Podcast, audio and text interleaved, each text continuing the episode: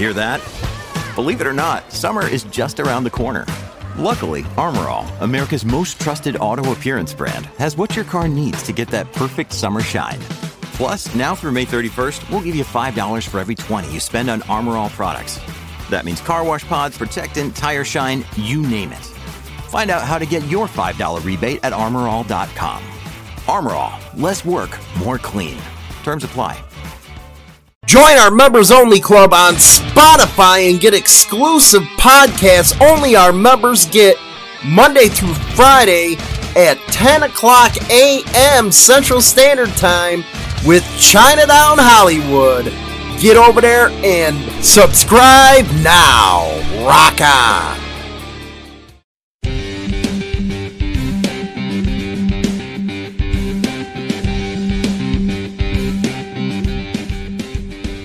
Got more information coming out of the West Coast, more specifically out of that Montana deal with the Pagans. The cops are saying he is the leader of the chapter. He's saying there isn't a chapter of the Pagans out there. Who knows, man? Who knows? I guess the only ones that know are the parties involved. I'm just reporting on it for you that way, and I hope get you through some B S. We're going to go to that one. But first, I have a question to ask. Maybe I'm playing a little devil's advocate here. Maybe I'm confused because I get confused easy. But here's my question. And God knows I'm not defending them, okay? Let's just put out that now I am not defending them. I don't back them. Because, you know, some people unhear my words and be dorks and think I'm actually supporting them, which I'm not. But if Iron Order is so bad, then why are we hearing that a major club is flipping their chapters or flipping their guys if they're so bad? This has got me stumped. And of course, you're going to come on and get all kinds of supporters saying, well, you know, you don't know this, you don't know that. Oh, come on, we hear from reliable sources. Some of them that actually flipped. So again, it confuses me. Will somebody help me out with this? All I hear is this club stinks and we can't associate with them. And then you have a big club flipping them. Now, what kind of sense does that make? Is that hypocritical or not? Would somebody help me out? And then I hear about the selling of the patches. You got a big club out there selling patches. What the hell is that? I thought we're supposed to listen to all these protocol things. It is ass backwards now. I'm sorry to say it's ass backwards. Because these people tell us we got to do this. And in return, they're doing this. It totally goes against everything. And I don't understand why you'd want to sell your patch. Especially if you're an older club. You had brothers die for that thing. You had brothers go to prison for that thing. It, it don't make no damn sense to me. So in the comments section, if you would, could you please tell me what the hell I'm missing here? Can you please answer the question, if Iron Order is so bad, then why you got big clubs flipping them? Help me out here, man. I know I'm slow, but damn, I didn't think I was that slow. Anyway, let's go to the Daily Interlake. Uh, this is from the twelfth of uh, March. Pagans Motorcycle Club, uh, or no, Pagans member. My fault, correction there. Denies leadership role in Outlaw Motorcycle Club. This one's by Derek Perkins. And there's a picture of old boy right there sitting there not happy. The man authorities have identified as the president of a local chapter of the Pagans Motorcycle Club pushback on that description Friday from inside the county jail. Michael Allen Murphy, forty-nine, who faces a felony count of issuing a bad check in Flathead County District Court, said the Pagans boast too few members in the area to warrant a chapter. Why would you be out there trying to pass bad checks? There is just too much technology out there. That's an old school scam.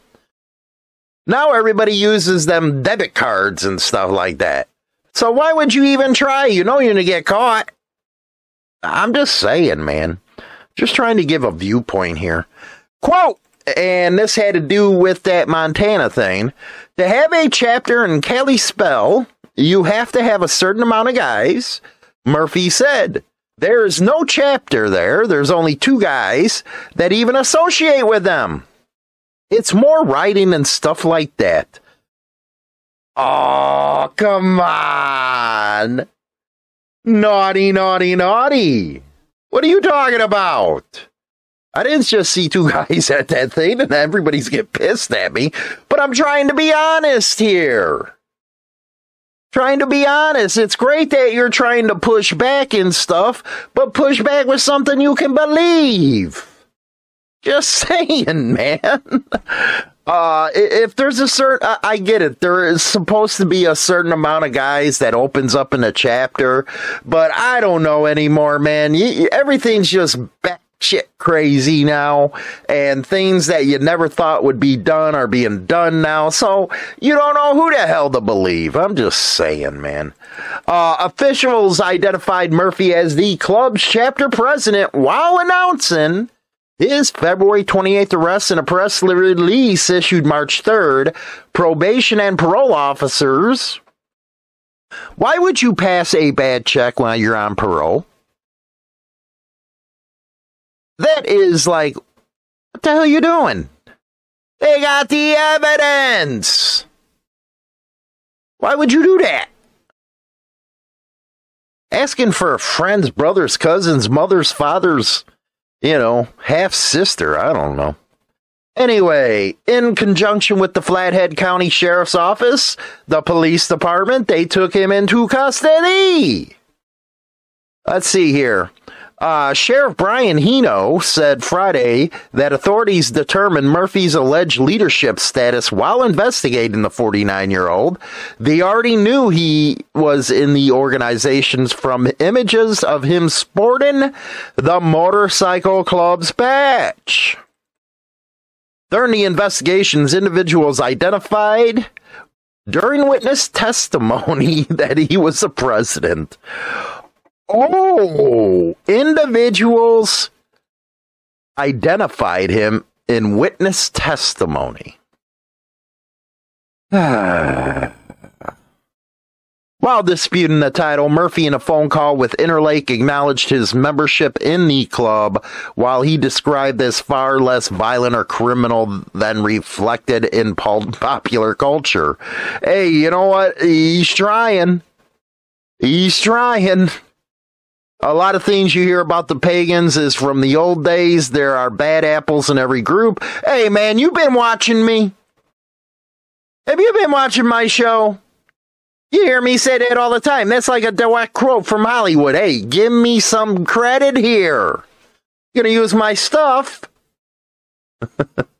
Then it goes into uh, the U S attorney deems the group an outlaw motorcycle gang.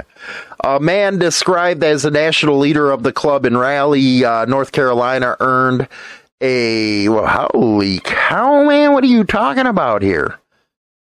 nine hundred month prison sentence in early February. After, oh, yeah, I remember that one out of uh, North Carolina.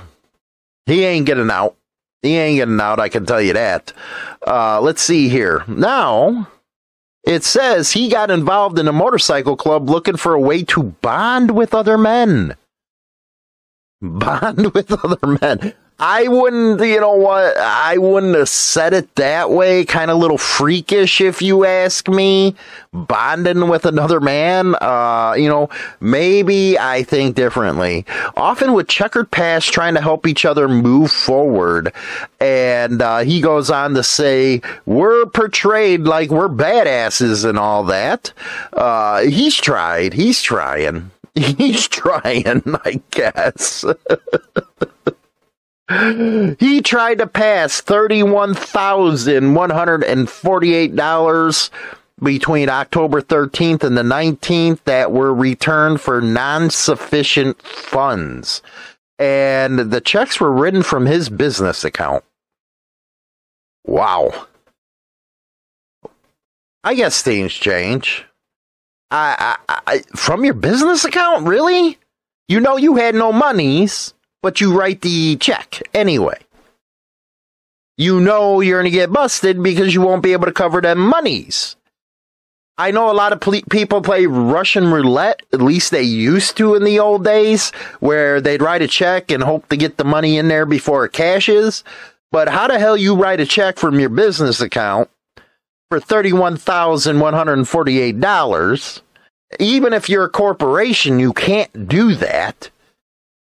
Because you're passing a bad check. It's not like your Wally World or any of that stuff, where you can place blame on the others. It just don't, it don't make no sense. And because he comes out and says they're really trying to nail me to the stake right now. They're trying to make me, take me down because of the fight. Why'd you pass the bad checks then? And like I say, everybody's innocent until proven guilty by a court of law, supposedly, in this country. But why would you write that much in checks and then try to say, hey, they're trying to take me down because of a fight? Come on. Really? That's all I'm saying, man. Played a good devil's advocate today, didn't I? Had some fun with this one.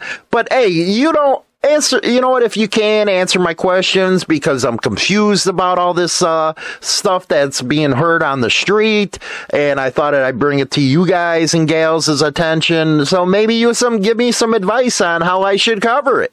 Who knows? I don't know, man. But uh, the second half of the show with Chinatown, we're not going to be having, uh, she has to work. But uh, we'll be back on Tuesday with that one. Rock out. Motorcycle Madhouse on Spotify and iTunes Radio. Join the Insane Throttle's Members Only Club. Two ways to join over on Spotify and YouTube. Insane Throttle Biker News' channel, by the way. With your membership, you get exclusive content Monday through Friday. Chinatown's on there with me. Y'all love Chinatown. Also, you get an invite to the yearly Rumble in the Woods, where we get together, have parties, have fun. So make sure you join the Insane Throttles Members Only Club over on Spotify or YouTube. Rock on.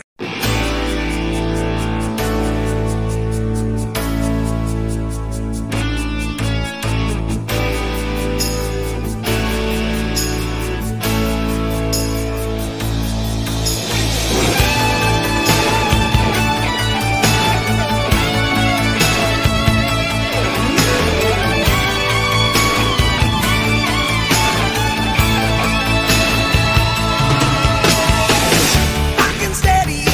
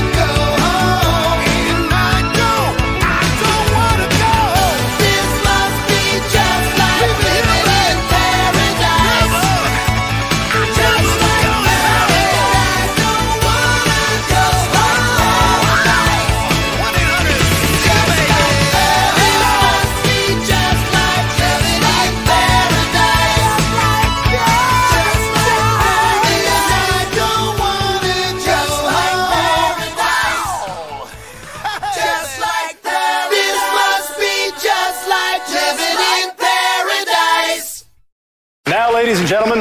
Kicking things off with the streaming rock and roll. Give it to me, give it to me. W M M R D B Rockford. I got no filter, I got no filter. No filter, I got no filter. No filter, I got no filter. No filter, I got no filter. Oh, you're damn right. I don't got no filter, buddy. And uh, we uh, got a very special guest today. Uh, usually we talk about a lot of the bad stuff that happens in the scene on Biker News. Uh, lately, I've been getting some very good guests, and we got today one of the most positive freaking guys that I know.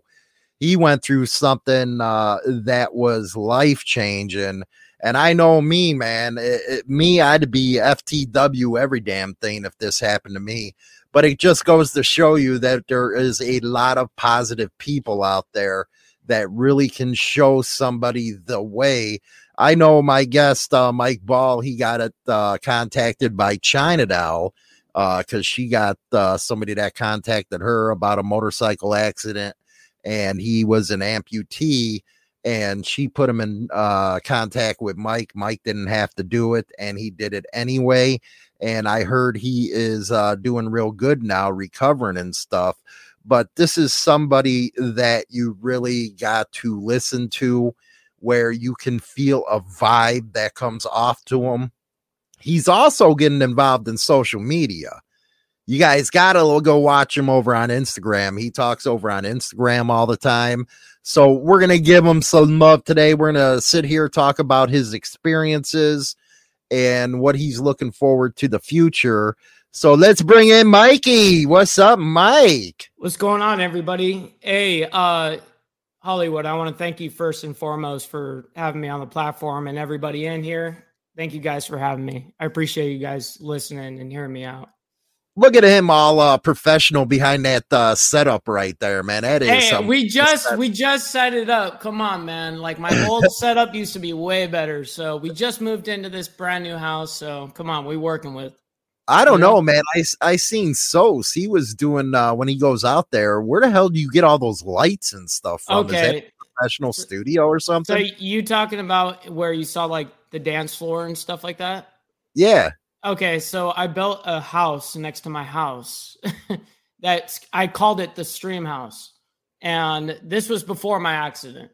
And uh-huh. I was a content creator and I, I used to stream like eight hours a day, dude. Like when I was off of work. And um, I built that room specific. I had four seventy-five inch Q L E D T Vs on each wall and then a whole dance floor, one out of three uh, in the entire United States. One was owned wow. by Beyonce, one was owned by me, and one was owned by a guy that like rents them out. You know what I mean? To like club owners. You need to rent that out, man, because I was like, I, I need to rent out the studio, but it's kind of complicated because it's on my parents' property. You know what I mean? Oh, that so is complicated right yeah, there. It's not as easy as it sounds. In the introduction, I was talking about you having a life-changing event, and we'll go a lot into your future with creating and stuff like that because I think it's a wonderful thing. You had an event that I would only sit there and say, God damn, man. Uh, I wouldn't know what to do. I'd be against the world. And I actually did a short a while ago where I asked if people were ever in a motorcycle accident, how the hell they got back on that bike after that kind of a traumatic experience. So I'd like to, you know, you to tell everybody about your bike accident and how you got back up on that sucker. And uh, let's go from there. Yeah, um, so March sixth of twenty twenty-one, I was headed home from a charity event that I had attended with my club at the time. And um, as I had parted away from the pack, um, I was only a, two blocks away from home. And uh, that's usually when people go, all right, see you, bro. Like as people are breaking off in the pack, like you made it home. You know what I mean? You got it. So as, you know, where the, the pack continues to go its way, Um, that's unfortunately when I was riding about, you know, forty-five, fifty miles per hour, which is like the speed limit right there. And like the, where just people live, just housing tracks. And unfortunately, there was this car that made a an illegal left turn over two lanes. And when she hit me, she hit me at eighty miles per hour. Um, so when she hit me, though, she T-boned me exactly where the leg is. You know, where you're riding on, everyone knows a dyno, right? So that you're riding like, my feet aren't all the way out like how other people are across the nation. Here on the West Coast, we ride them like dirt bikes. So that my legs are straight up and down at a ninety degree. So they're mids.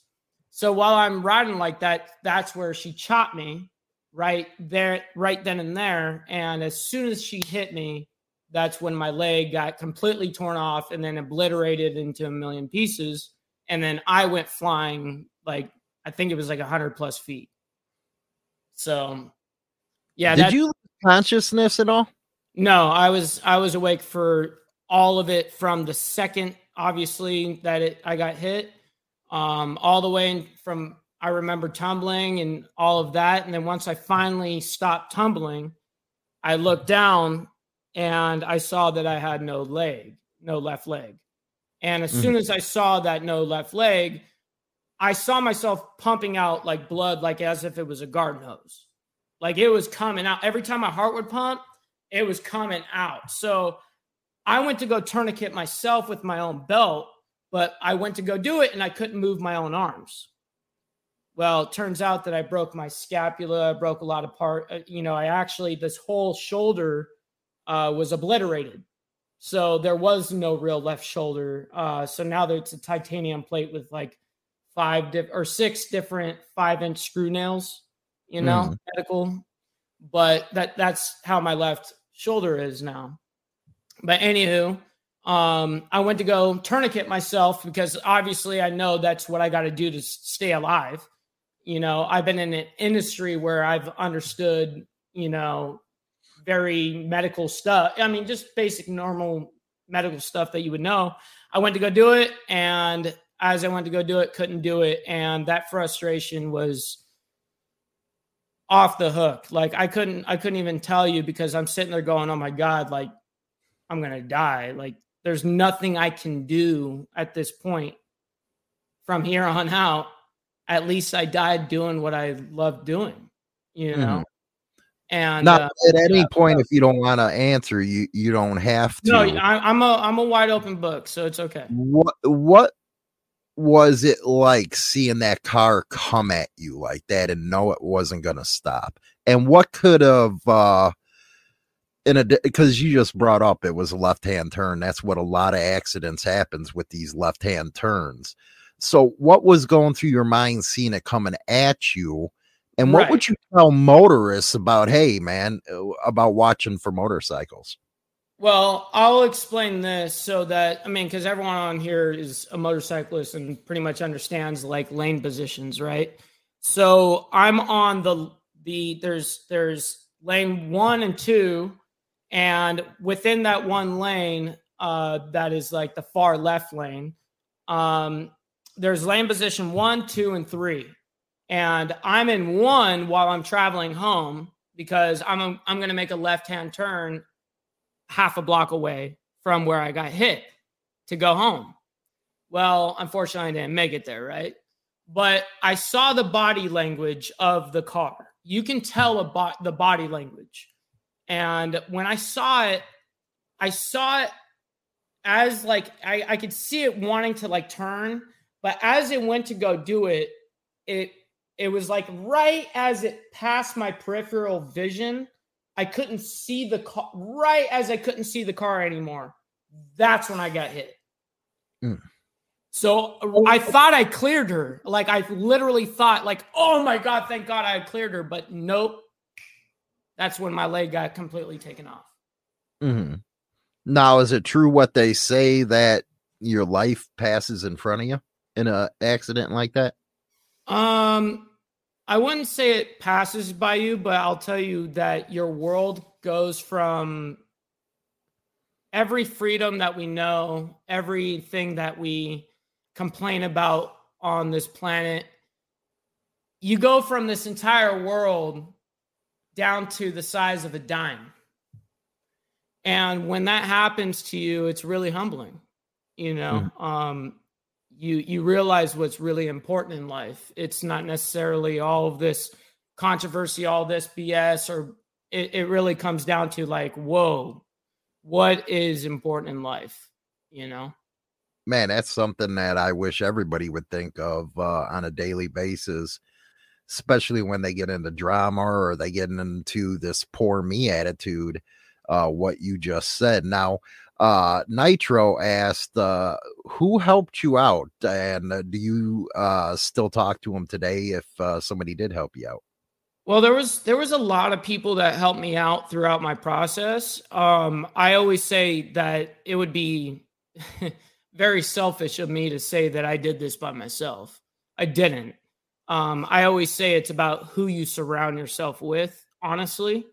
And um, thank God for the people that I, I do have. I would obviously include my parents in there.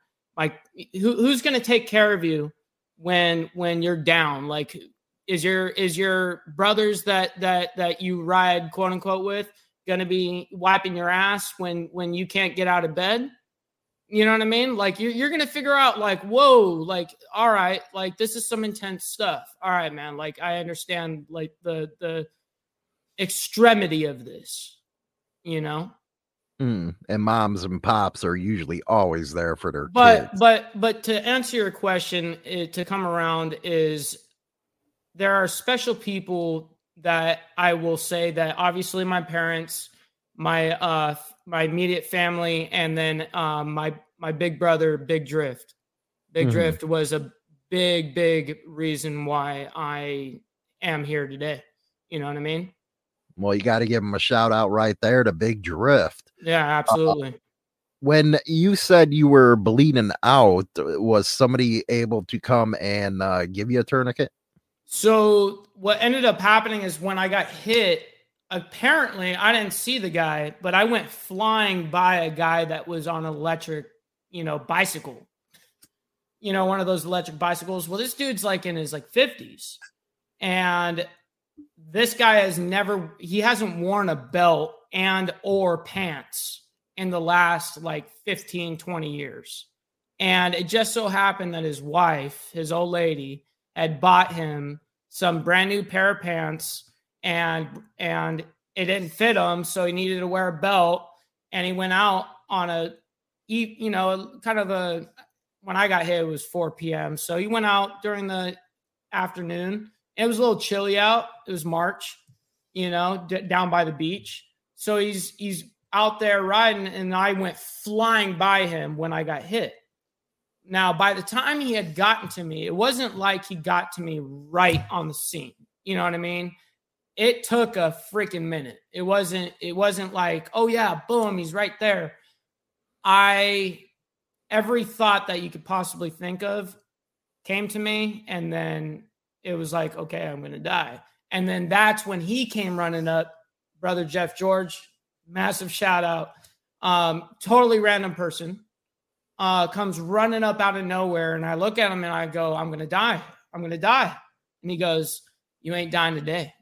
He pulls off his belt, tourniquets me right where my leg is bleeding. And he pulls as hard as he can. This is a six foot man.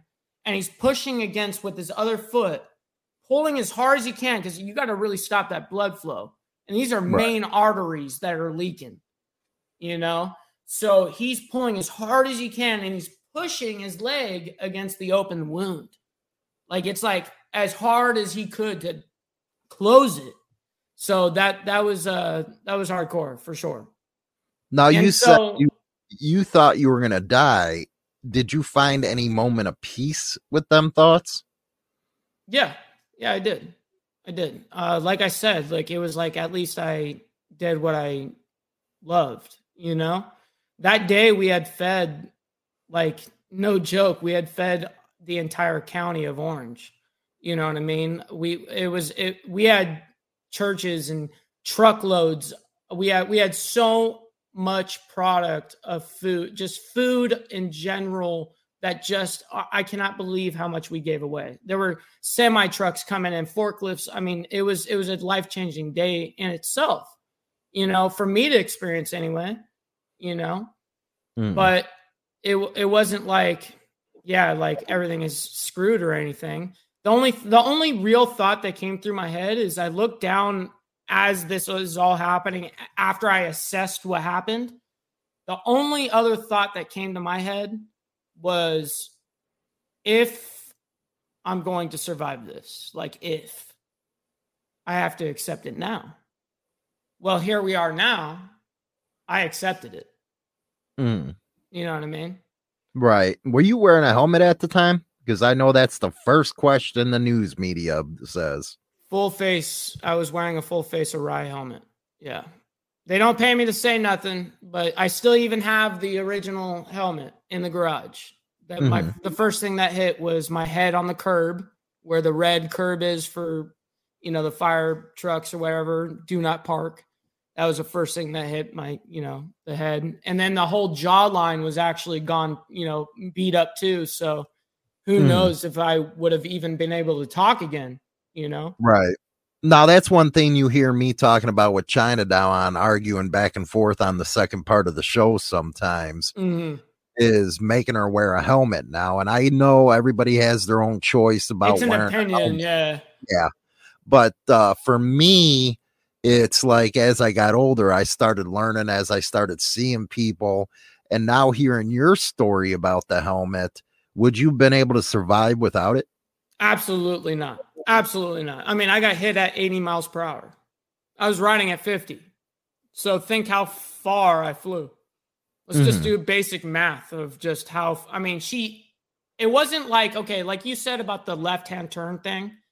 A lot of cars turn left and then the biker hits them. And then they go flying over the hood or they go flying this way. That's not what happened to me. I got literally T-boned at the leg, right on the side, boom. And when that happened, I went flying that way, boom. Mm-hmm. Now he's pulling on your tourniquet and stuff. Did time slow down for you? No, no. I every everything and everything, including pain, time. It just it just seemed like I'm just sitting there. Okay, when is this? When am I going to die, or when am I going to get put out? You know, mm-hmm. so it was definitely because the, the pain was a thousand out of ten, like right. no joke pain, no joke pain. Mm-hmm. Now, how long did it take for the paramedics to get there?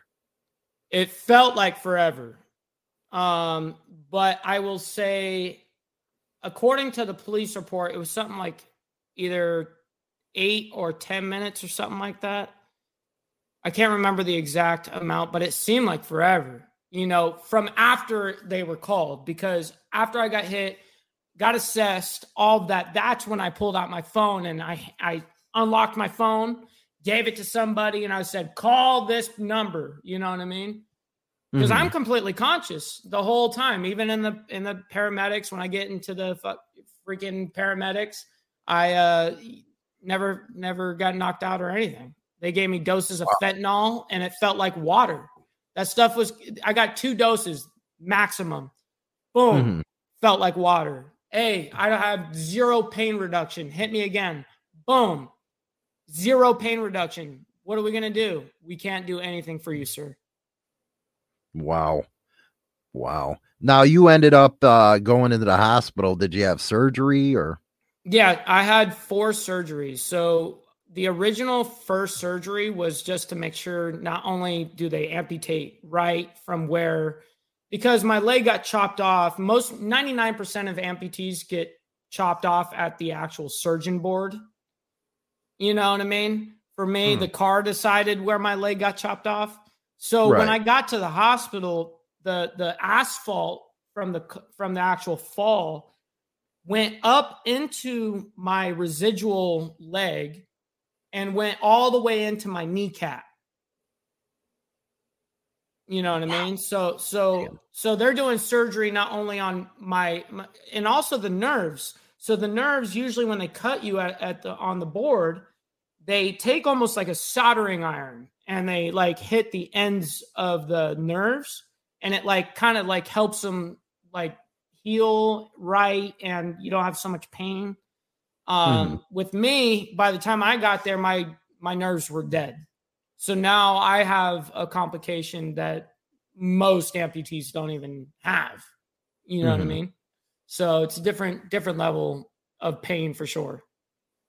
Now, waking up after some of them surgeries and stuff and laying in that hospital bed, how did you turn it into a positive? How the hell did you do that? That's the easiest question on the planet.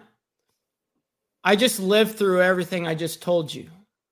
So when I woke up, the moment I woke up from the first surgery, I was all smiles because I lived through that. I just, I it's not like I forgot what just happened. You know mm. what I mean? I, I just lived through what just happened, and I couldn't believe. And I told myself, if I'm going to live through this, I got to accept it. And I did from the second I woke up. And it was like, okay, now we got to do three more amput- or two more amputations. And then obviously we got to do a whole plate and all of that to resurgically make your shoulder, you know? Right. Wow. uh, I know when uh, the one guy contacted Chinatown, I said, you know, you got to put him in contact with Mike, because if you don't go through something like that, you're never going to understand any of it. Well, that's that's the one thing I say is like I like I, I understand people that want to try to help. And it's so hard because it's like I want to help so bad, right? But it's like unless you relate, like you can under you can try to understand, but unless you relate to someone on that traumatic level, how are you going to help? So, for instance, the guy that you're talking about, respectfully, I spoke to him today. He got his first Pro, uh, uh, permanent prosthetic leg two days ago, and he messaged oh, it to me, and he showed awesome. it to me, and everything. So I'm not going to show his his stuff off, but just so you know, he's doing very well. And and of course, I ask with everybody that I talk to that reaches out, uh, mm. I always ask about their pain levels, how they're dealing with it, because you know, for me, I quit all my pain meds while I was in the hospital. So I, I was, I didn't believe in that because I've seen so many people die. I know amputees to this day that are fifteen, twenty years in that are still using opiates, still using narcos, still using oxys and all this stuff. It's like, dude, you're just using that as a, as an excuse, like to not man up here. Like you need to like face this, you know? Mm. And do you think a, a doctor contributes to that where they just keep writing scripts? Yes and no, because my doctor was willing to write scripts as well. And they also gave me a twenty percent chance of walking again. So laugh out loud, right? You know what I mean? I'm over here riding right. on twos, you know, I, and I never, I never even believed them anyways. I was like, man, whatever. Come on. As, keep your B S to yourself, man. It's all, it's all good. I'm going to, I'm going to do my own thing. No, man, I, I don't know. It, it, yeah, of course, the doctors are, are overprescribing to some people. I'm going to be honest. While I was in the actual hospital itself, they never made me comfortable. The twenty-six days I was in there, they never actually made me comfortable. They never put like a real good amount of like stuff where I could be like out of pain. No matter what, I was always at a nine out of ten pain. Oh, minimum, my. minimum, minimum. And my dad would be calling the charge nurse because my parents can't even visit me. Think March sixth of twenty twenty-one. This is during mm-hmm. the middle of COVID. My parents right. couldn't even visit me. Man.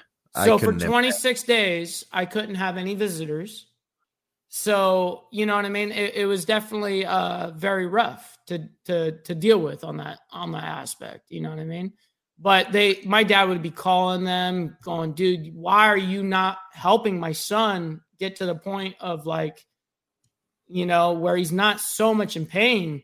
And um, I don't know. I felt like they were, they, they, they, they held back a lot. I don't know. It was weird. But mm-hmm. I, re- regardless of the fact, I still made it through. I, I still think I should have been helped out more in the hospital. Nonetheless, I'm I'm here now, and I don't use any of it. Uh, Jason wants to ask you, uh, just curious, has religion played a role with your mental health and positivity with all this? And if so, how? Um, of course, I, this is what I say. I feel like God kept me around because there was definitely a purpose. You know what I mean? There was, there was a reason for it. Um, but I'm going to be um, one hundred percent honest. I do not sit here and, and say and give credit all to um, religion. I, of course, one thousand percent connect to religion. Uh, you know, I'm a Christian myself. But um, I don't necessarily relate that to necessarily that. Uh, mm-hmm. I, I play it as a chain of events that happen perfectly. You know what I mean? Right. And if it didn't happen exactly the way it did, I mean, you replay that that scene one million times over, I'm dead one million times over. You know what I mean? And I get the miracle factor there that you guys are probably in the chat getting at, that like, hey, look, this is God's plan. And I do also agree with that, but it wasn't something that made my positive mental awareness or attitude. That wasn't the, the biggest factor, no. Mm-hmm. Mm-hmm. How the hell did you get back on a bike after all that? And, got, and before that, did the broad at least stop? So she had nowhere to go to because she turned in. So she, she was over the drinking limit. Okay. Oh, and she was a drunk driver and she made that turn. Uh, and as she was making, making that turn, she was turning into her house. Her, her house is four houses down. Where are you going to run to? So she sat there in the car with her hands at the wheel. From the second she hit me, she put her hands on the wheel, didn't look at me or anything, didn't look my way, and she was going to let me bleed out. Oh, my God. She just sat there. She, I think she was in shock. But she also, to put in perspective as well, she was seventy-three years old. seventy-three and drunk. seventy-three and drunk coming from the bar. Yeah, at four thirty p.m. Wow. Man. How I'm did you to... get on how did you get on a bike after that? That just that makes your blood boil hearing that she was seventy-three drunk at uh the middle of an afternoon. Yeah, no, um, I, I take it as a freak incident. You know what I mean? Uh, I, I know that we all go through tragic stuff in our life. And I really do feel like it's about conquering one thing and then moving on to the next. And it's like gladiator school, you know? And I look at it that way. So for me, hopping back on a bike was almost like therapy rather than it being a fear. Um, it was something like every single day that I didn't have a leg, because it takes a long time to, to get to the point. Well, long time for me, it took me two months, thirty days out of the hospital. Once I got my leg, I could barely walk. I'm, I'm using a cane just to like be a, you know, I'm, I'm really being hard headed instead of being in a wheelchair. I'm like, no, I can walk. You know what I mean? I'm fine. And I hop on the motorcycle to go take some pictures, you know what I mean? And I just start, I just turn it on and I fire it up and I just took off. And that ever, and ever since that moment, it was caught all live, you know what I mean? Like, oh my uh-huh. God, like this, my, like my mom and dad, they're freaking out. They're just like, dude, there's no way this guy just took off on his motorcycle just now. There's no way. You riding so, a Dyna still? Yeah, yeah, F X D B, yeah. You're never going to get rid of that sucker, are you? Well, it's so I've been through a couple of them. So the one that, that I went down on was completely totaled to the fact that it was shattered, shattered, shattered. And that bike was, let's just say, as Dyna bro out as it gets. Like it, it was top of the top tier.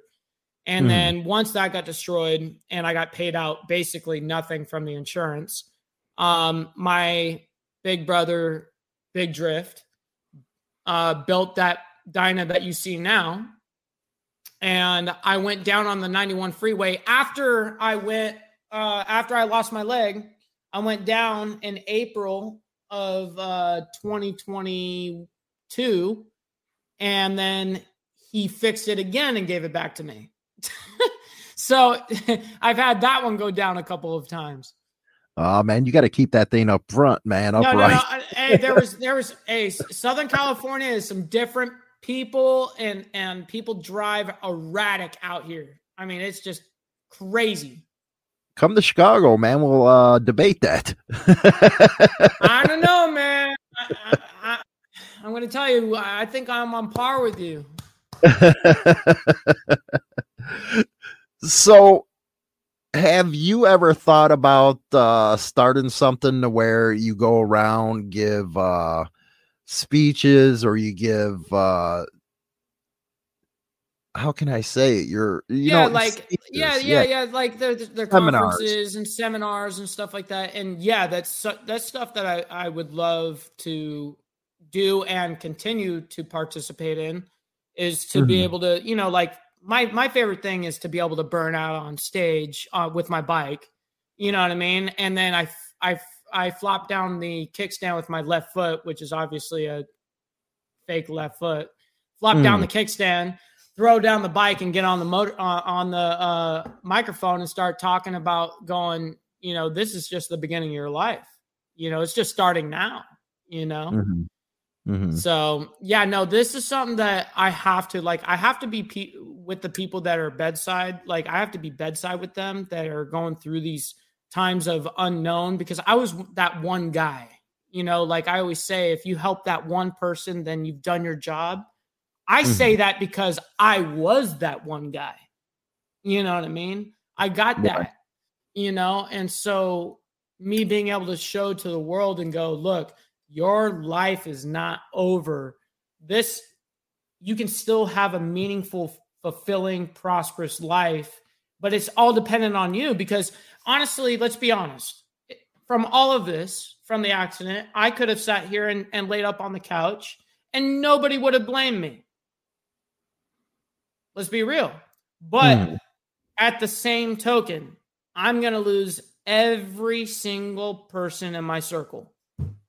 So instead of being selfish, I had to look at myself and go, okay, what do I need to work on? Like the way you better the world is bettering yourself. Then it is a trickle down effect for everyone that's inside of your world.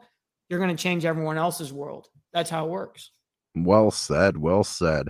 Over on Insane Wheels, I just did a video about statistics and stuff like that, about uh, the diff- different classes of motorcycles and the classes that have the highest uh, fatality rate, and you being through this. Right. And of course, everybody knows the t- statistics that it was the, the rockets, crotch rockets, uh, the speed demons, whatever you want to call them, that was the highest risk for fatalities. And you try to tell them kind of riders, hey, you know what? Personally, I believe them bikes are made for the track. I love Moto America. I love watching them race, but I think they belong on a track. I one hundred percent agree. Just wanted to say, but yes. And I showed some B-roll of some of these bikes going two hundred forty to up to three hundred miles an hour on highways. And just hearing how you got hit at eighty miles an hour from a car, I couldn't imagine what the hell would happen at two hundred fifty miles an hour if you hit a pebble.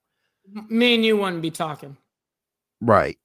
Uh, I, that, I that's that's just that's just sim- plain and simple. You know what I mean? We wouldn't be talking.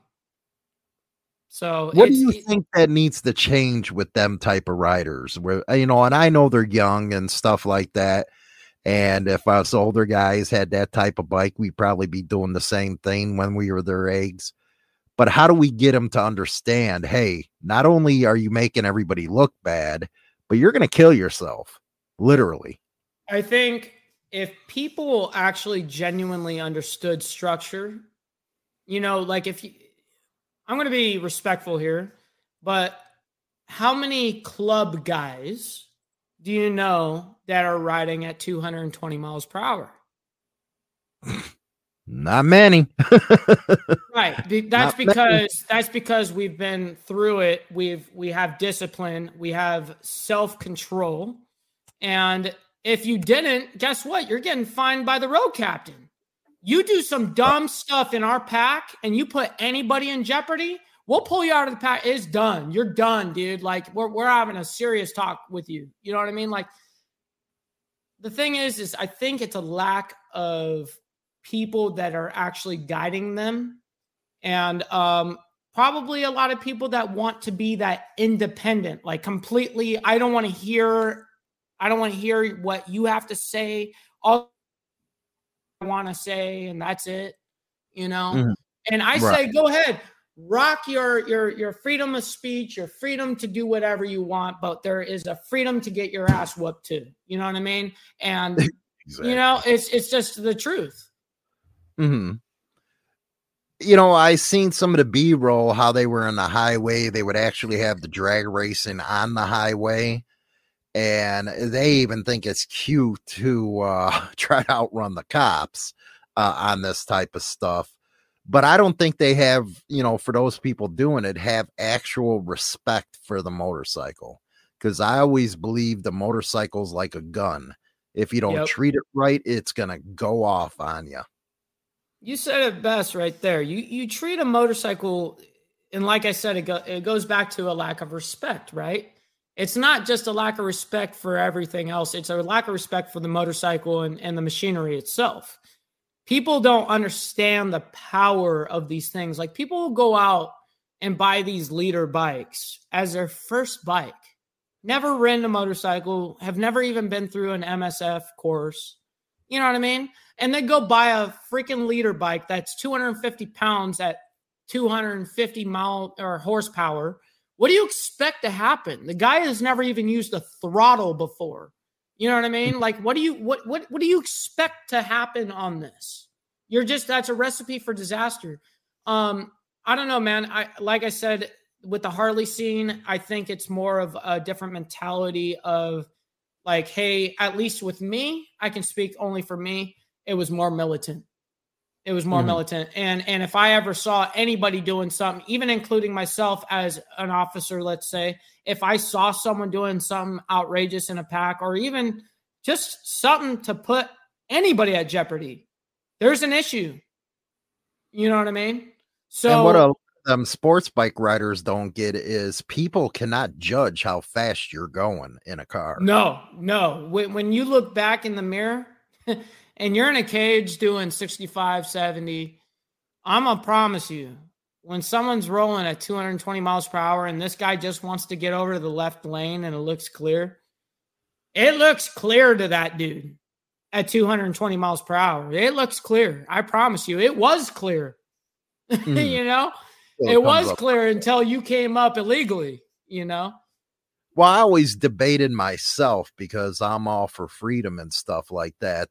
Right. But I don't understand how they're able to put them type of machines on the road when they know what the hell's going uh, to happen to a lot of people that ride it. And that's been going on since I was fifteen years old, thinking because my older brother got killed yep. on one by a drunk. I'm and, sorry to hear that. Yeah, he died on a Gixxer. But mm. at the same time, you know, I remember my mother saying, you know, don't buy that bike, don't buy that bike. And he was one of them guys out there pulling wheelies and all doing that. The nine yards. Yeah. Yeah. Damn. And it's like, you ask yourself, how the hell did you allow these motorcycles to become street legal? Because anything six hundred uh, C C and below with one of them is considered a sport. Anything over that's a super sport. Right. And some of these bikes, like uh, the Buses and stuff, uh, are outrageous. They belong on a drag strip at that point. No, I absolutely agree. And that's exactly why the insurance companies F you guys up.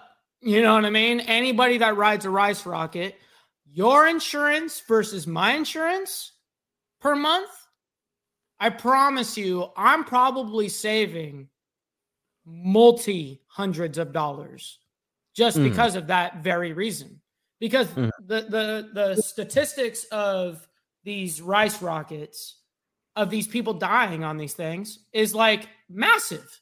So the, the insurance companies are going, why would I even like really front the money for this guy and this motorcycle when we know that seven out of ten times this thing's going to wrap be wrapped up on a tree, you know? Mm-hmm. So that's why the insurance companies are the way they are. You know, you could be, you could argue all day long. I'm the best rider ever. It doesn't matter. I like to race. Doesn't matter. They go by statistics.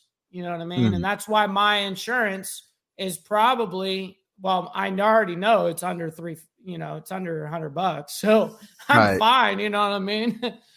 What got you in the dynos, man? Uh, honestly, my big brother.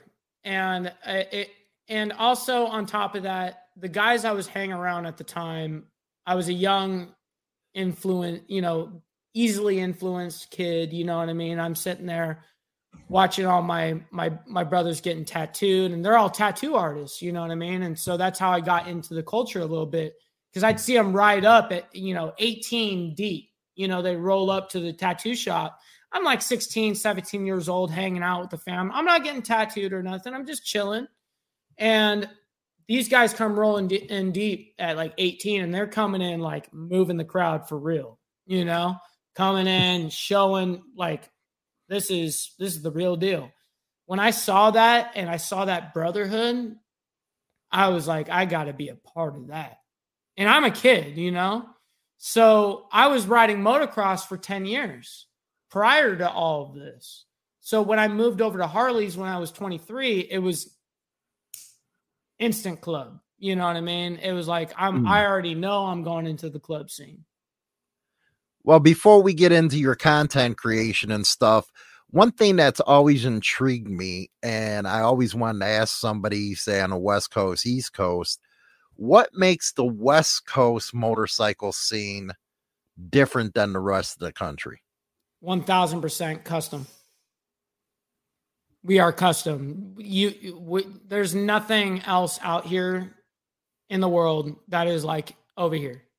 There is mm. nothing. There is a reason why we have the name that we do. There's a reason why people come here to look at these, you know, either whether you call them cholo bikes or Viklas or whatever you call them, you know, like there's a reason why the people will spend hundreds of hundreds of thousands of dollars to get the engraving, sketching, uh, you know, fifty thousand dollars paint jobs, you name it. Like it's, it's just people go all out. And I think at least where I live, and I'm not saying that anywhere else isn't this way. Don't mistake this.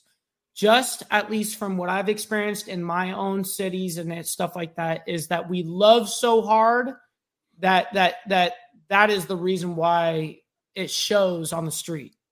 You know what mm. I mean? That we love so hard. We we're so into what we do, and it's all in or nothing. You know what I mean? And it's always been competition. You know, Southern California especially is very competition oriented. So we are always going for the best of the best of the best. Mm. You know? Well, one scene that's uh, real close uh, related as far as art, and, you know, I'm a huge fan of, I actually had uh, one, is the lowrider scene. Now, Kelly is known for their lowriders, and you're talking about artistic customization and stuff. I think that crosses over from the lowrider scene into the bike scene. It does. It does. Um, you know, my big brother as well was a part of um, another very, very, very well-known car club, uh, retired after fifteen years, uh, still to this day has multiple lowriders. Um, we shoot music videos all the time in it and stuff like that. Um, but yeah, man, it's, it's a beautiful thing to see all of us kind of get together. It's like we do it collaboratively. Like we, we come together rather than like keep it separate. You know, a lot of people go, oh, well, you're in the car scene, you stay over there. And then like motorcycles are over here. It's like with that culture, they all they they want it to be combined. Mm-hmm. Mm-hmm. Do you think West Coast is the trendsetter as far as motorcycles? Absolutely. So and so is the East Coast. The East Coast is, is as well. And I think what ends up happening is both sides end up bleeding into the central part of the rest of uh, the United States, at least from what I've seen from the trends from all the bike culture leading up to now. Mm-hmm. Rock and roll, man. I think you're correct, too, with uh, a lot of stuff comes out of the West Coast. As you know, you have choppers from the sixties, seventies. A lot of that stuff came out of the West Coast, uh, right. Then went to the East Coast and then the middle of the country. It's like uh, the Midwest, the flyover country, man, is true. We everybody flies right over us. But uh, let's get into some of your creating stuff and how you got involved. I know you work with uh, Soce over at Demons Row and stuff. Tell me a little bit about that, uh, how things going, and then uh, you know, what you did before then and what you're going to do now. Yeah, man. Um, so I'm very blessed to have been picked up by a, an amazing P R team. Um, so because of that, shout out to I C T P R. They have uh, definitely put me in really good positions to be able to speak at such as I, I'm, I'm soon to speak at A B C Good Morning and Good Morning America. And, uh, doing some really big things to be able to talk on, I, I would guess, controversial subjects. Um, so I'm very blessed in that regard. Um, when it comes to the actual like Demons Row stuff, I've always been a part of Demons Row. Um, I was before my accident. And then when I woke up from my accident, this is what made me and Soce get so close, was because when I woke up from my accident, he was live that Sunday. He called it live church. So I called in and I was like, hey, bro, I lost my leg, but hey, I'm going to, I'm going to get back on a bike here and however long, and I'm going to be back on twos. You know what I mean? And that was my message to everybody as soon as I woke up. And ever since then we got super close. And then we, we just were like, man, we're good at what we do content wise and stuff like that. Why can't we work together? You know? And I really feel That that should be the way for everybody. You know mm-hmm. what I mean? I think that should be everybody in the content space, because we are all individuals. And though we are all affiliated to things, I feel like if we can benefit in a way, why not benefit? You know, why does it have to be only like, it's like saying, oh, you're, you're, you're only a part of this club. I'm not talking to you. You know what I mean? Like for me, it's like, no, I want to, I want to be here with everyone, you know? Right. Welcome, new member, made for the streets, eighty-two hundred. Appreciate all the support, buddy. Uh, that is awesome. Awesome. Awesome. Awesome. But you're more, and I've noticed this, you're more of an Instagram guy now. Yeah. Or you usually, or were you a Twitch guy before then? So I was a Twitch guy before then, probably around twenty eighteen through twenty twenty. I was a Twitch guy, and that was my main thing, which is another platform, if you guys don't know, to it's kind of like another platform meant for live streaming, such as what we're doing right now. We're live, but usually it's meant for gaming and stuff like that, and you're showing your other screen of you playing the video game. Anywho, uh, I I got tired of that, you know, and so once I left that and I was really mainly focused, I had gotten so many priorities to do and responsibilities now that I was a part of a national cabinet of a motorcycle club. I had so many responsibilities that I had no time to sit there and stream video games anymore. Like I, I, I was, I was communicating, communicating across the world. So it was like, okay, I got to focus on this rather than video games. Right. So I did that. And then once I was able to do what I am doing now, content-wise, I was able to really step out of that and be able to talk about me as an individual and how I think, how I feel, um, the experiences I've been through. Um, I hate when people talk about experiences that they personally have not gone through, because then it's like, why are you even listening to that person? You know? Um, but it's like, I don't know. I love talking about what I've gone through and for people to be able to relate. So then they can go, wow, I can see that there really is another side to this. You know what I mean? Mm. You know, one thing I uh, go back and forth in my mind all the time is how much social media has really changed the scene. Have you ever noticed that? It changed the scene massively. And it's not just social media. It was the public perception is so rough. You know what I mean? You got, you got the stupid gangland that, that wanted to be monetized and make money. You have the Sons of Anarchies, which of course, yes, we all probably can agree. Great entertainment, uh, but not realistic. Same thing with Mayans, whatever, B S. It's, it's, not realistic. It's not real life. It's entertainment and supposed to be taken as such.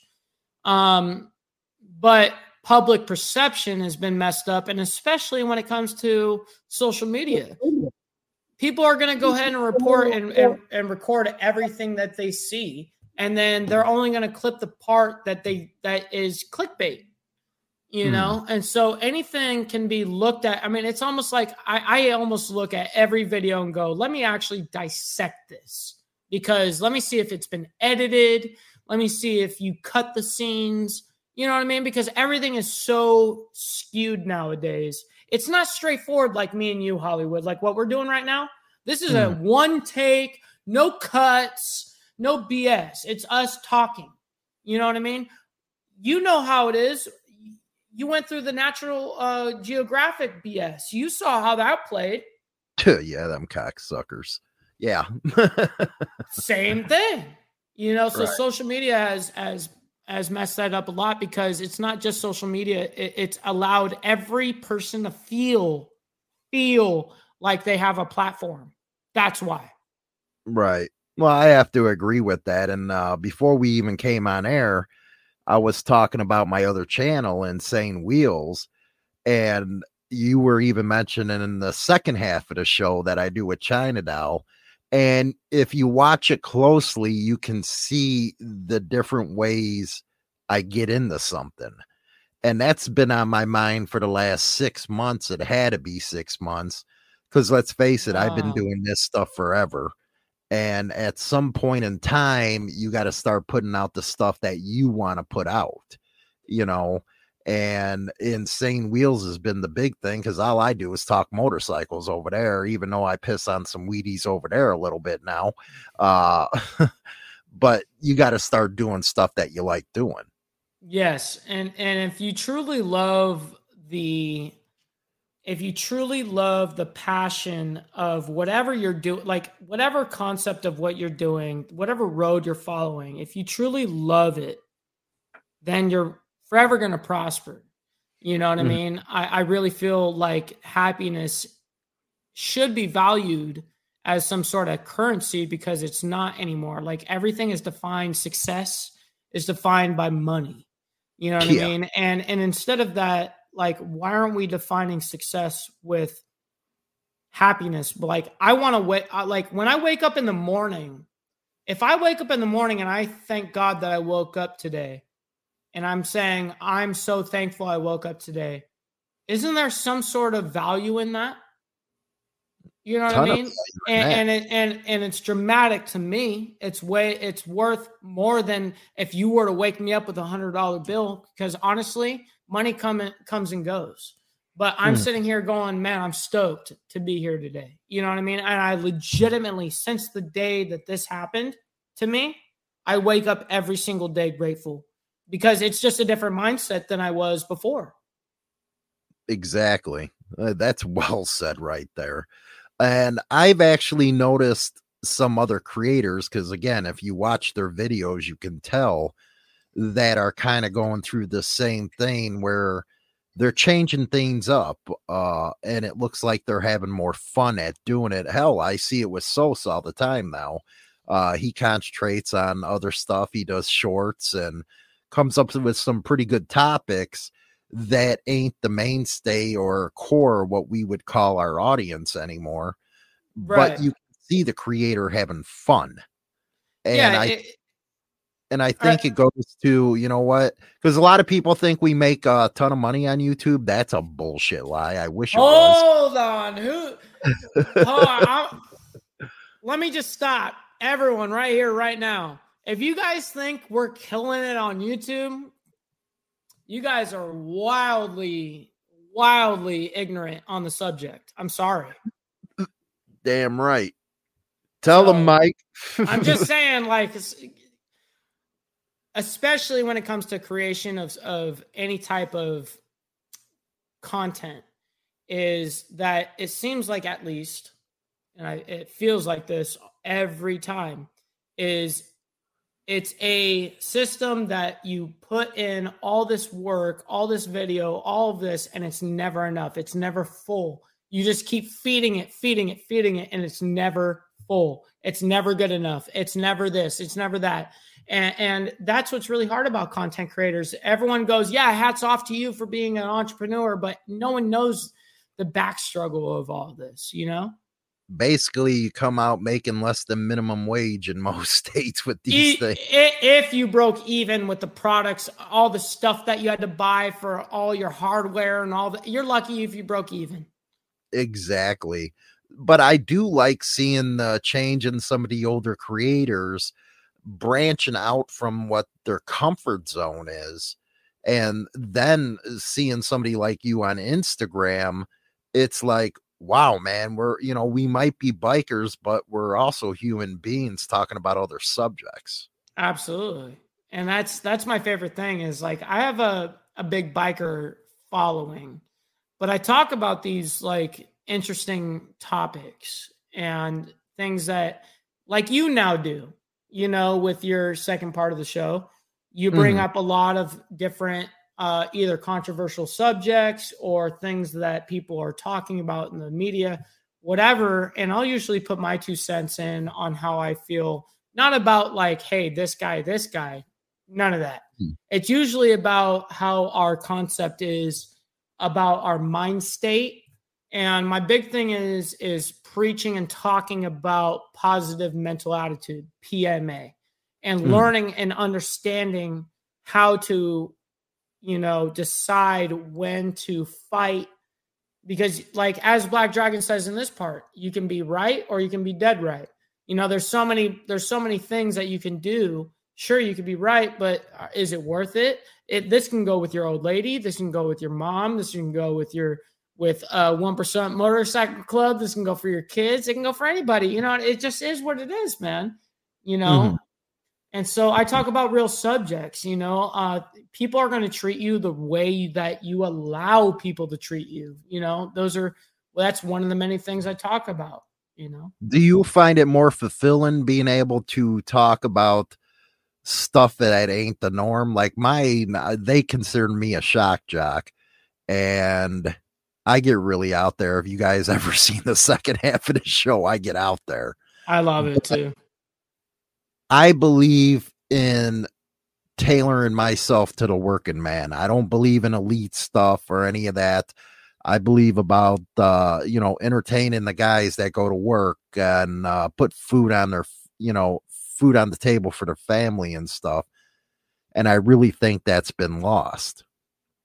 I Is agree. The- I agree on that. There's not a lot of people that are willing and are understand what hard work is anymore. Like previous to my accident, you know, I was fueling ships for ten years.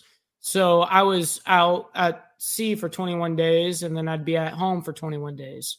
So mm. I'd, I'd be gone and I'd be fueling these ships running anywhere from one point two to two point three billion dollars worth of cargo at a time. And if I mess up at any point, at any point, any type of negligence, that's fifteen minimum. Years of prison. You wow. know what I mean? So it was like, I was doing this at eighteen years old, still in high school. Mm-hmm. So I didn't, you know, to this day, I'm like contrary to like what the normal motorcycle club dude persona, the, the, the, the conception of what the, the media thinks we are. I've never even put anything on my nose. The worst I've done is smoke weed because, let's be honest. Oh, we smoking Mary Jane, baby. I've got some nerve issues, you know what I mean? And it, it doesn't take away the pain, but it allows me to focus on something else rather than focus on the pain, right? So there's so many things that people don't understand that I love to talk about. And these are these are subjects I'm just skipping over, but those are mm. many examples. Yes. If you guys got questions for Mike, we'll get a question and answer session in here. Mike, what is your Instagram power motto? How you doing, buddy? Sunshine, my girl out there, never shock me. The Instagram is at Ball Valve T V, B A L L V A L V E. If you can, uh, if any of my moderators could put that in the chat room, I would really appreciate it. Uh, let's get them some people over there to watch them. What are you on a regular schedule over there?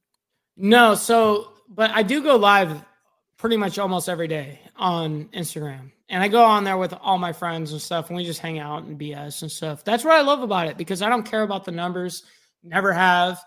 It's it's always been about like just enjoying your time with the people that you love, you know. Mm-hmm. Mm-hmm. Rock on, man. Uh, life, there's too many snowflakes out there. I don't know, man. Uh, Mike's out in California. I kind of feel sorry for him out in Cali, man. Is it as bad as uh, we see it on the news with all this woke crap? Uh, I would say the main cities, yes. Uh, believe it or not, there's more cowboys in, in California than you think. When you get outside of L A and San, San Francisco, there's probably more cowboys here than you probably could have imagined. More Second Amendment people than you can imagine. More, you know, people have this common mi- misconception that all of California is liberals. No, it's just two, two uh, cities that control all of that. That's it. Ain't it uh, pretty bad when you have the two cities that control everything for the state? It's like that in Illinois with Chicago. It's so I I know you understand the frustration. Trust me, I know you know. The same thing. Uh, but hey, no questions right there. Uh, I really appreciate having you on, Mike. Uh, it was a great subject. As far as tomorrow, we won't be having a second sh- uh, part of the show. Chinatown's working in the morning, but we'll be back Tuesday. We will have a members only, though, tomorrow. We're going to be talking about hypocrisy. And, boy, I got something for that.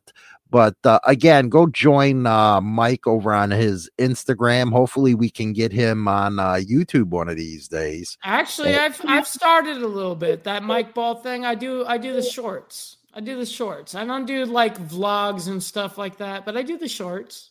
The shorts. Uh, S N S just put uh, Mike's I G contact. Thank you, brother, S N S. There. So everybody, you have a great one. Welcome to the new members, ma- made for streets. You're awesome, man. Uh, don't forget Monday uh, through Friday, nine twenty a.m. Central. We go into a members only uh, type of live stream. But uh, with that, anything else, Mike? I just want to thank you, Hollywood, and every single person that sat here and listened through my story and what I had to say. That personally means the world to me. And I know that you guys can say whatever, you know what I mean? Like, but I'm just going to be honest that it, it means a lot to me for you guys to hear the things that the other people go through. You know what I mean? That's oftentimes when we learn the most. So. Rock on, man. Well said, rock on. Your face all over the place. We're online twenty-four seven. twenty-four seven. This station is now the ultimate power in the universe. Hollywood's Motorcycle Madhouse on Spotify and iTunes Radio. Okay, I thought I'd cover this. Because it is kind of a funny thing if you watch the internet, and especially comments and different so- social media platforms. Everybody gets into these little groups. And next thing you know, everybody's going crazy about who's better or who's fake. And I thought I'd take the time just to give my opinion. Now, with Rubs, I, I give them hell all the time. But that's just because, you know, where I came from, the way I was raised through this stuff. But I have to say, does it really matter? Because you're having a lot more people that are getting on motorcycles and enjoying the sport of motorcycles, that it really shouldn't matter where things break down. There are so many subcultures within the motorcycling scene. I think there's room for everybody as long as they love motorcycles. Isn't that what this is all supposed to be about, is motorcycles? The politics and stuff that come into play, the different w- ways people designate one person or another. You know, I did that uh, show on the C B O, and I said to myself, and I said to you, even though I could afford one, I would never get one. Because they're like fifty-one thousand dollars or something like that out the door. And I don't think about paying that kind of money for a motorcycle. I actually would get a, you know, a Dodge Charger, Camaro, or a Mustang, but that's just me. And then people came back, oh, we see how you feel about motorcycles. You'd rather get a car than get one of them. Well, yeah, you're crazy to think I'm going to pay that kind of money. Because, one, I live up north where you can only ride six months out of the year. Now, maybe it would have been better if I lived down south or out west. It might be worth it. But I just don't think that I want to put that kind of money out, take a hit in depreciation on it. Because a lot of people don't think about that with motorcycles. You buy new, you're going to get hit with depreciation. So you're already frickin' underwater with your loan. But that doesn't mean that I hold something against somebody because they would want to go out and get that motorcycle. I just think it isn't worth it. For one, it only comes with the one seventeen. You'd think the new crate motor would be put into this, something like that for that price, but no, they're having you pay eight thousand dollars extra for the crate motor. But I look at stuff in a logical way. And then you had a lot of people in that video come up and say, well, that's a rub for you. That's what rubs do. And here I'm thinking, well, who really cares? You know, I, I pick on them all the time on my other channel, but at the same point, they're riding a motorcycle. And you know what I love about them? I really do, and I'm serious about this. They'll go buy that C V O. Ride it for a couple years, take the hit on the depreciation, and next thing you know, you get to go in there and swoop and go buy that sucker for cheap. That's just like any motorcycle you see that is used with low mileage. Most of the time, it sat in the garage, didn't freaking ride it anywhere, and you get the beneficial experience of buying a brand new freaking bike almost for next to nothing. But the C V O thing really got people going on rubs. Then you had, and the reason why I had the title for this video was because I seen another channel talking about, well, the rubs are running the scene now. I really don't think anybody is. I just think you have different cultures, subcultures within the scene. Everybody does their own thing. Like me, I like going out partying, causing hell, and all that kind of stuff. But others, you have that just want to go to a Harley-Davidson dealership, go to a hog meeting, get out there and ride with people that are just like them. You know, Harley-Davidson dealers have become basically like Dunkin' Donuts now. But the dealerships are basically for Harley guys that just want to hang out, chill, talk, act like, you know, they know what they're doing mechanically. You know what? There's a swipe right there. I shouldn't have swiped at anybody like that. But that's like what they like doing.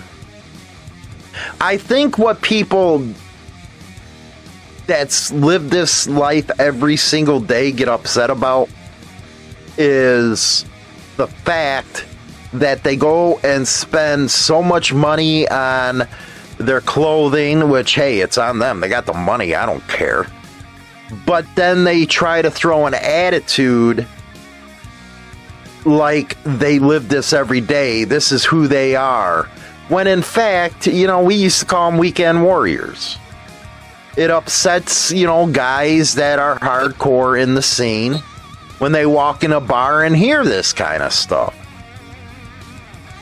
But do I think that they're running anything? No, I don't think that that's their intention. I, you know, I'm not defending anybody here. I think they just want to jump on a motorcycle, enjoy their ride, and get a taste of what everybody gets on a motorcycle. Come on, let's let's be honest, man. Jumping on a motorcycle is some good mental health therapy. And I don't care who you are, where you're from, what you claim to be. Everybody gets some mental health therapy when it comes to riding that motorcycle. That's what it was all about, man. It, you can be freaking upset as heck before you get on that motorcycle. When you come home, you're all smiles. Who want it? Who wouldn't want to get into that? It's kind of like the scene has turned into high school, okay? You know, you had your football players, your cheerleaders, the nerds, all that stuff. But in the scene, you got your rubs, you got your regular hardcore biker independents, you got your clubbers, you got those who love racing. It's like a big high school game at that point, which is kind of ridiculous. Aren't we all old enough to know, hey, you know, get over to high school games? But I do pick on them. I, you know what? I'll be the first one to say on my other channel, Insane Throttle, because some of the stuff they do is stupid. I say just go out there, ride your motorcycle, have fun. Don't try to be something you're not, and people will accept you for that.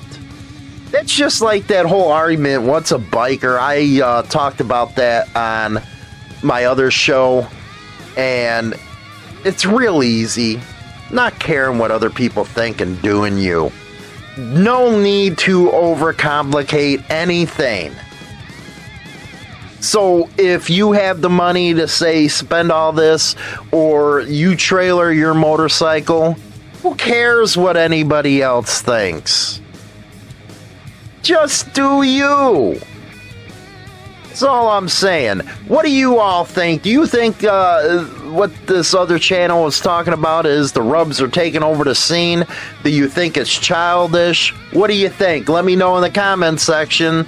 Don't forget to like and subscribe. Monday and Thursdays, five p m Central Standard Time. New video all the time. Rock on. I say goodbye, vamoose, adios, ciao, so long, get your hat jacked. Number one internet biker radio show is now available on Spotify and all major platforms, including iHeartRadio, iTunes, Stitcher, and more. Don't forget to become a subscriber on any one of these platforms so you can be notified right away when our weekly episode is uploaded so you never miss an episode.